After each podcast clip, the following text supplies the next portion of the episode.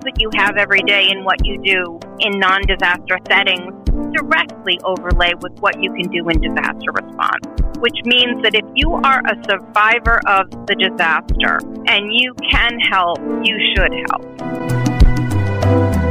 720 WGN High atop Chicago in the Skyline studio for Preparedness Matters with Vince Davis and Dane Neal. And Vince, we've got a great guest on the show today. Absolutely, Dane. We're excited to have Lisa Orloff. Lisa is the president of Resiliency Advisors, LLC, and founder of the World Cares Center.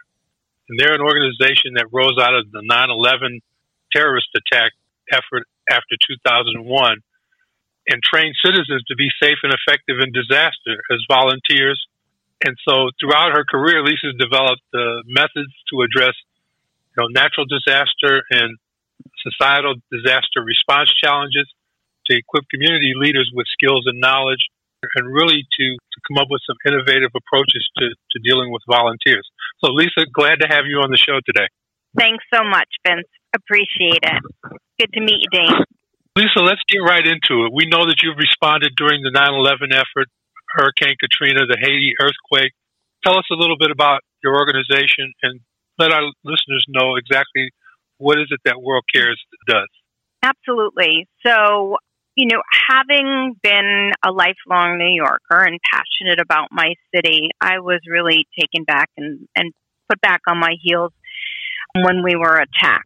And not only was I, of course, outraged, saddened, angry, all of those emotions, but I was also felt a tremendous need to to respond and be proactive and to give back to the city that gave so much to me.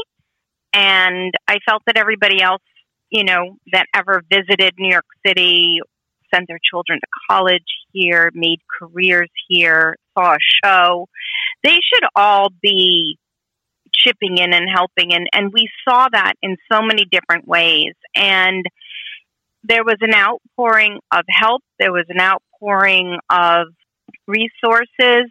But the one thing that we did not have is we didn't have a game plan. We didn't have a game plan uh, for how how to manage all of these different resources and these different people where to place them, how to keep them safe, how to keep checks on them, maybe giving them the training that they needed to be more uh, impactful.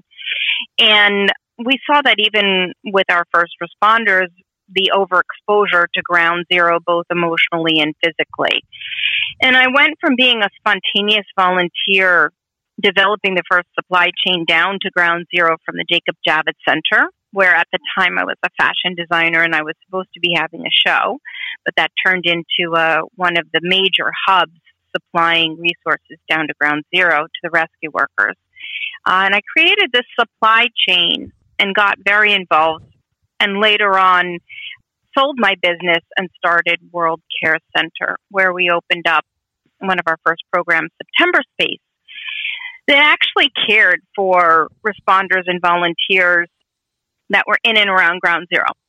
And we saw uh, physical exposure, we saw uh, emotional exposure, mental health issues sprouting up. And after five years of serving 45,000 individuals and families, the survivors, the responders, address the root cause of this.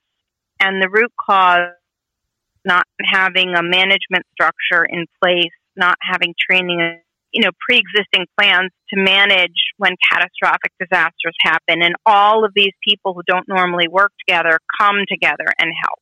That's interesting. So, Lisa, you really did develop World Cares literally out of the ashes, so to speak, of, of, of 9-11. You weren't even doing any of this. You came out of the, the fashion industry. That, that's quite interesting. Yeah, and I think that you know what what that proves, and it's it wasn't only me for sure. I got together, I band together with a bunch of uh, volunteers, but what that proved is that the skills that you have every day in what you do in non-disaster settings directly directly overlay with what you can do in disaster response. You know, having run a small business, I managed logistics. I managed communication. I managed inventory. I managed people. All of that applied to what I did during the 9/11 relief effort. So when we look at, you know, citizen volunteers, emergent volunteers, people that show up just to help, you know, it takes a quick moment to figure out what experience they have and to quickly vet them and place them effectively. Um, and it's it's not rocket science, but it does require pre-planning and it does require a management structure in place who can do these things. Sure, you need some skills and you need some people who actually know how to how to organize. That that makes a lot of sense. So tell us about the organization. How big is it? How many folks do you have operating, you know, under the World Cares banner and, and what kinds of things do they do day to day? Well, we have evolved over the years and we have an incredible initiative that we're working on that a national slash global initiative. So we have a small team here, a small administrative team of about five individuals, and we have literally thousands and thousands of, of volunteers associated. And what we are focusing on is not only are we doing our, our normal disaster relief, but what we are focusing on is the first ever collaborative disaster volunteer credential.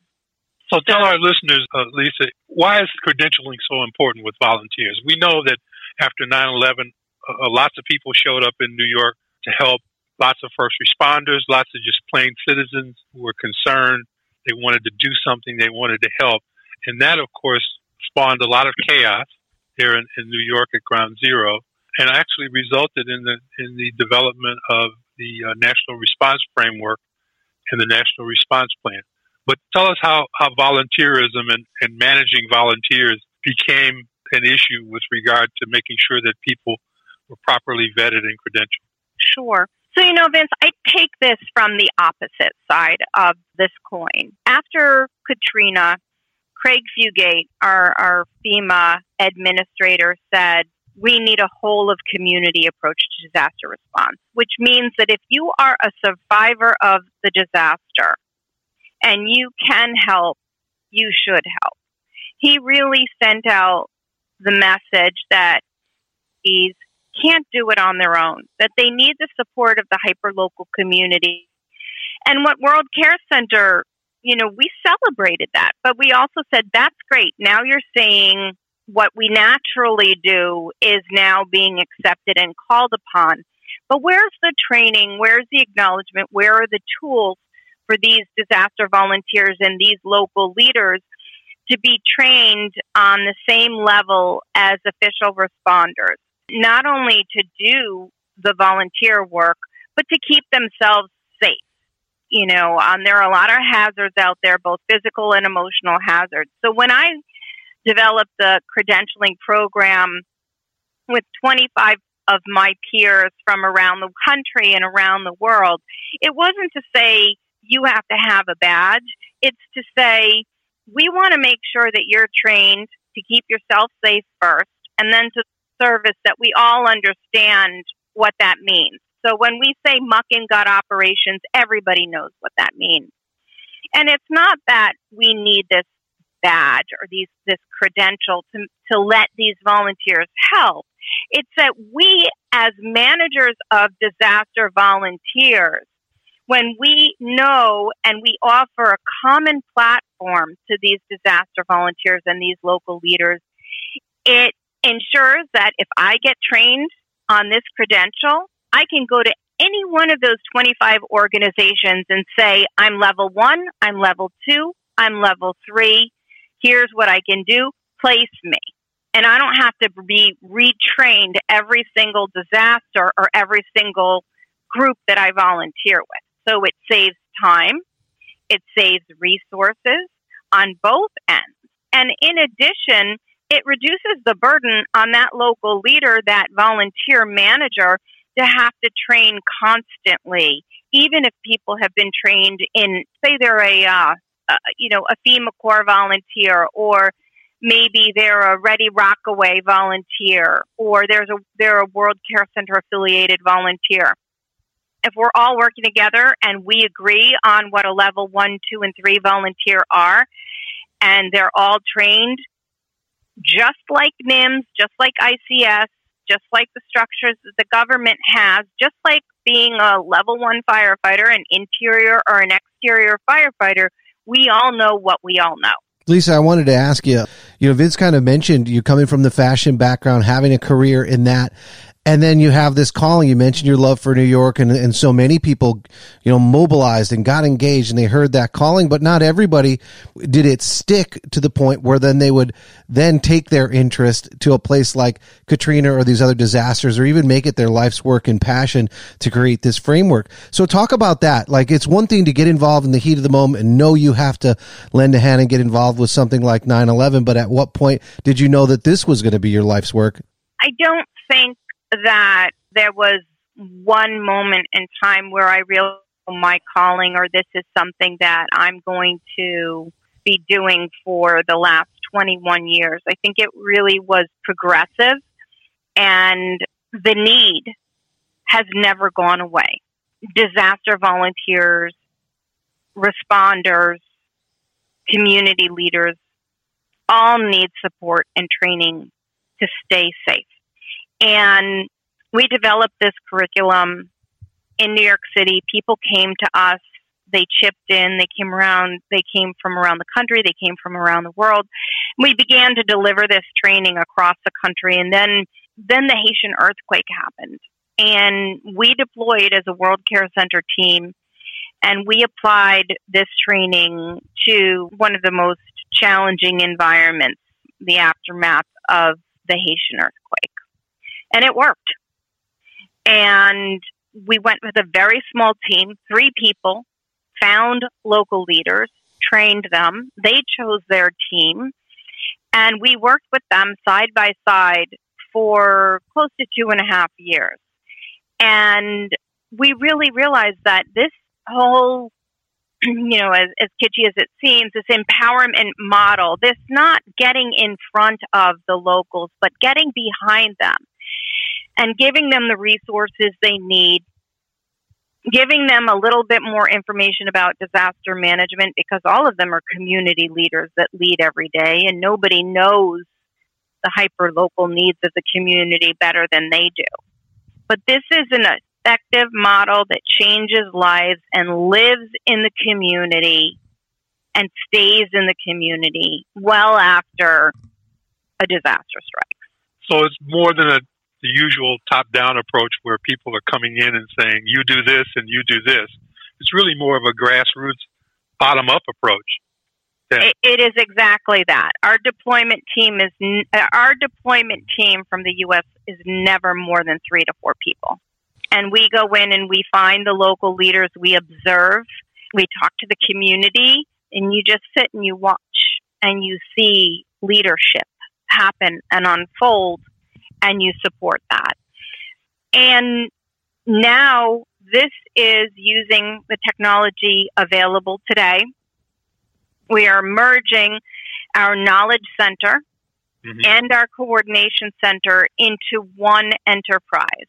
It's free of charge. You log on, you can get credentialed, you can take basically one off courses if you don't even want to get credentialed and you just want to learn something down and dirty and quick, like how to muck and gut your basement. You can do that, or you can get credentialed. And then you can look at who's doing what and where, what groups are deploying where, and request to join their volunteer request. Or you can log on and you can say, oh, I, I, I want to join this group. And this group will say, well, that's great, but take this level one training. And then you go and you take this level one training and you get that badge on your profile and everybody can see it. Now, uh, Lisa, how much of this training can be done online and how much is it required to be in person?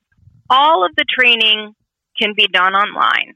The reinforcement of the training via experiential learning opportunities can be done in person. We can do that in a number of ways. So, pre COVID, we had something called the Boots on the Ground exercise, which brought everyone together. Now, people really want to do this in within the groups that are using the disaster credential. That when the volunteers arrive, to run them through a hands on training to reinforce what they've learned online.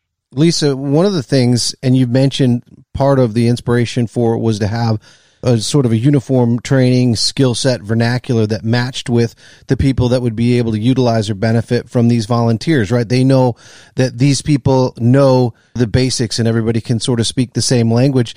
You know, for volunteers, a lot of times they're inspired to get in there and, and make a difference and they want to get this training, but also you want them to you know not put themselves in harm's way through the process of being inspired and wanting to get engaged. Is that part of it too? Let's say people see something you know about the ukraine or you know they want to get involved but you know you have to do things and support even local disasters from a safety standpoint. So they learn things that are helpful to the disaster but also the safety side to keep themselves out of harm's way.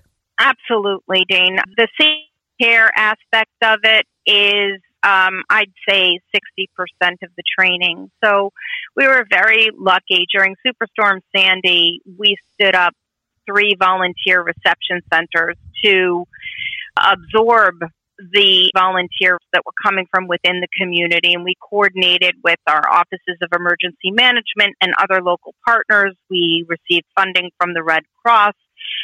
And one of the largest, most impactful and long-standing relations of NIEHS.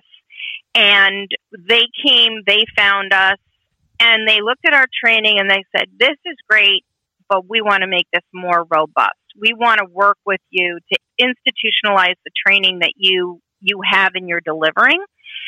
And they brought us into the fold. They brought us into the family. We are supported by uh, a grant, a sub grant through Rutgers University. And you know, they are all about employee safety and now through their awareness of what we do, disaster volunteer safety. And so every single course is what are you doing to protect yourself? What is the organization you're volunteering with doing to protect you? Applying things that we, there's a term called hierarchy of controls, and it's five levels of control measures and, and methods that you can run through to make sure that you're doing all that you can to protect yourself and protect your volunteers. And so, whether you're talking about flood response or first aid or a volcanic eruption, what are you doing? And that starts actually with the first course, which is Know Before You Go. And it is a, a self awareness assessment uh, for the disaster volunteer. What do I need to know? What are my capabilities, both emotionally and physically, and also logistically? What are my responsibilities at home? Is everybody on board with me going away from my home and taking care of other people? And it runs through all of the different touch points of being at that individual is not only based on our colleagues in the field. What do we run across all the time. And then they don't like the question, well, let's run through some questions. Why? Why do I have to why do I have to assess? Well, are you or anyone on your team asthmatic? Well, yes. Okay, well, why does that matter? Well, that matters because anyone who is asthmatic or has an autoimmune deficiency can be greatly impacted by the mold that exists in a flooding situation and muck and gut by nature of the task is getting that moldy stuff. That's not the right role for you. So everybody can't do everything, and you just basically want to assess where that person is at in terms of both their skills and their physical abilities to do this work. Let's turn that around, Vincent. Everybody can do something. They just okay. have to. They just have to really thoughtfully think about what they're good at. I always like to say, you know, you get experiences and you get the most incredible life changing experiences when you put yourself in a position to help others, especially after disasters. But it's not necessarily the time that you want to come in and maybe learn how to use a chainsaw, right? You want to come in knowing how to use a chainsaw. You want to come in knowing how to provide emotional care because maybe you do that at home in your faith based institution, or maybe you're a social worker in a school. You know, you want to assess what skills you can bring to the table and share uh, during these difficult times. Absolutely, absolutely. So, Lisa, as we wrap up here, I, I could go on and on with this. This is very exciting stuff. I want to make sure that our listeners know, first of all, how to get a hold of you, uh, your organization, if they want to get some of this training or volunteer or, or learn more about it. What can you give us to help our uh, our listeners know how they can how they can get involved? Sure.